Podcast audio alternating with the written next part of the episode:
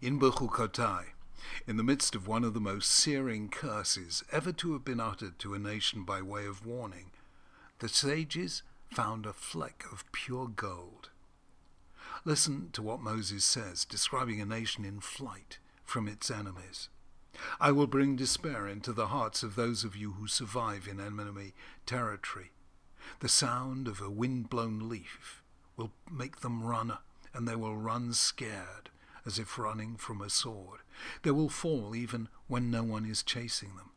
They will stumble over each other, v'chashlu ish ba'achiv, as they would before a sword, even though no one is chasing them. You will have no power to stand before your enemies. there is, on the face of it, nothing positive whatsoever in this nightmare scenario. But the sages said, V'chashlu ish they will stumble over each other. Read this as, they will stumble because of one another. This teaches us that Kol Yisrael Arevin Zebazeh, all Israel are sureties for one another. All Jews are responsible for one another. Now this is very odd. Why locate this principle here? Surely the whole Torah testifies to it.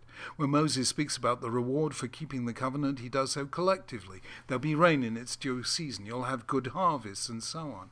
The principles that principle that Jews have collective responsibility, that their fate and destiny are interlinked. This could have been found in the Torah's blessings. Why search for it among its curses? The answer, I think, is this. There's nothing unique to Judaism in the idea that we're all implicated in one another's fate. That's true of the citizens of any nation. If the economy is booming, most people benefit. If there's a recession, many people suffer. If a neighborhood is scarred by crime, people are scared to walk the streets. If there's law and order, if people are polite to one another and come to one another's aid, there's a general sense of well-being. We are social animals, and our horizons of possibility are shaped by the society and culture within which we live. All of this applied to the Israelites so long as they were a nation in their own land. But what when they suffered defeat and exile and were eventually scattered across the earth? They no longer had any of the conventional lineaments of a nation. They weren't living in the same place. They didn't share the same language of everyday life. While Rashi and his family were living in Christian Northern Europe and speaking French, Maimonides was living in Muslim Egypt, speaking and writing Arabic. Nor did Jews share a fate. While those in Northern Europe were suffering persecution and massacres during the Crusades, the Jews of Spain were enjoying their golden age. While the Jews of Spain were being expelled and compelled to wander around the world as refugees, the Jews of Poland were enjoying a rare sunlit moment of tolerance. So, in what sense were they responsible for one another? What constituted them as a nation? How, as the author of Psalm 137 put it, could they sing God's song in a strange land? There are only two texts in the Torah that speak to this situation, the situation of exile and persecution, namely the two sections of curses, one in our Parsha, the other in Devarim, in Deuteronomy, and the Parsha of Ki Tavo. Only these passages speak about a time when Israel would be exiled and dispersed, scattered, as Moses later put it, to the most distant lands under the heaven. There are three major differences between the two curses, though. The curse in Leviticus is in the plural, that in Deuteronomy in the singular. The curses in Leviticus are the words of God, in Deuteronomy, they're the words of Moses. And the curses in Deuteronomy don't end in hope. They conclude in a vision of unrelieved bleakness. You will try to sell yourselves as slaves, male and female, but no one will want to buy you. But the curses in Leviticus, our curses in this week's parasha, end with a momentous hope. But despite all that, when they are in enemy territory, I won't reject them or despise them to the point of totally destroying them, breaking my covenant with them by doing so, because I am the Lord their God.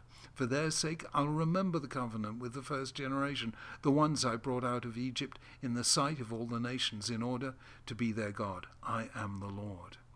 According to Leviticus, even in their worst hours, the Jewish people would never be destroyed. Nor would God reject them. The covenant would still be in force, and its terms still operative. This meant that Jews would still be linked to one another by the same ties of mutual responsibility they had in the land. For it was the covenant that formed them as a nation binding them to one another even as it bound them to God. Therefore, even when falling over one another in flight from their enemies, they'd still be bound by mutual responsibility. They'd still be a nation with a shared fate and destiny. This is a rare and special idea, and it's the distinctive feature of the politics of covenant.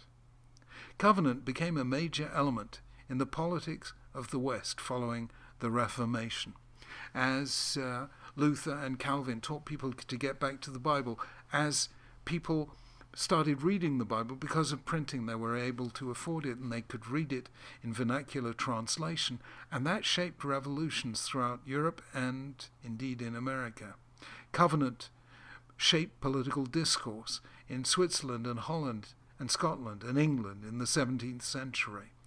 And of course, the same convictions were held by the Pilgrim Fathers as they set sail for America, but with this difference that covenant never disappeared from the discourse in America as it did in Europe.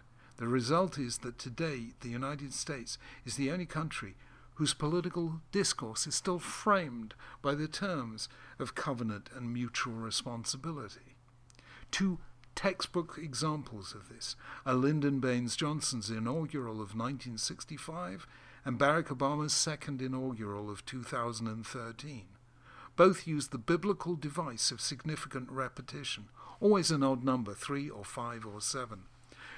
Lyndon Baines Johnson invoked the idea of covenant five times. Barack Obama, five times, began paragraphs with a key phrase of covenantal politics, and these are words never used in British political life, namely, we the people. In covenant societies, it is the people as a whole who are responsible under God for the fate of the nation. As Lyndon Baines Johnson put it, our fate as a nation and our future as a people rest not on one citizen, but on all citizens. In Barack Obama's words, you and I, as citizens, have the power to set this country's course. That is the essence of covenant. We're all in this together. We, the people. There is no division of the nation into rulers and ruled. We are conjointly responsible under the sovereignty of God for one another. This remains a powerful and unusual idea. What made it unique to Judaism is that it applied to a people scattered throughout the world, united only by the terms of the covenant their ancestors had made with God at Mount Sinai. But it continues, as I've argued, to, drive American political discourse even today. What this idea tells us is that we are all equal citizens in the Republic of Faith, and that responsibility cannot be delegated away to governments or presidents, but belongs inalienably to each of us. We are our brothers and sisters' keeper. That is what I mean by that strange, self contradictory idea, uh, seemingly self contradictory, that I've argued throughout all of these essays, which is that we are all called on to be leaders. Surely this can't be so. If everyone is a leader, then no one is. If everyone leads, who is left to follow? The concept that resolves the contradiction is covenant. Leadership is, as I've suggested, the acceptance of responsibility. Therefore, if we are all responsible for one another, we are all called on to be leaders, each within our sphere of influence, be it within the family, the community, the organization, or a larger grouping still. And this can sometimes make an enormous difference. In the late summer of 1999, I was in Pristina making a BBC television program about the aftermath of the Kosovo campaign. I interviewed General Sir Michael Jackson, then head of the NATO forces, and to my surprise, he thanked me for what my people had done. The Jewish community, he told me, had taken charge of the city's 23 primary schools. It was, he said, the most valuable contribution to the city's welfare When 800,000 people have become refugees and then they return home, the most reassuring sign that life has returned to normal is that the schools open on time. That, he said, we owe to the Jewish people. I met the head of the Jewish community there later that day and I asked him how many Jews there actually were at the moment in Pristina. His answer 11. The story, as I later uncovered it, was this. In the early days of the conflict, Israel had, along with other international aid agencies, sent a field medical team to work with the Kosovan Albanian refugees. They noticed that while the other agencies were concentrating on the adults, no one was working with the children. Traumatized by the conflict and far from home, they were running wild. The team phoned back to Israel and asked for young volunteers. Every youth movement in Israel, from the most secular to the most religious, sent out teams of youth leaders at two week intervals. They worked with the children, organizing summer camps, sports competitions, drama and music events, and whatever else they could think of to make their temporary exile less traumatic. The Kosovan Albanians were Muslims, and for many of the Israeli youth workers, it was their first contact and friendship with children of another faith. Their effort won high praise from UNICEF, the United Nations Children Organization, and it was in the wake of this that the Jewish people, Israel, the American based Joint, and other Jewish agencies were asked to supervise the return to normality of the school system in Pristina. That episode taught me the power of chesed, acts of kindness, when extended beyond the, across the borders of faith. But it also showed the practical difference collective responsibility makes to the scope of the Jewish deed. World Jewry is small, but the invisible strands of mutual responsibility mean that even the smallest Jewish community, like the one in Pristina, can turn to the entire Jewish people worldwide for help and achieve things that would be exceptional for a nation many times its size.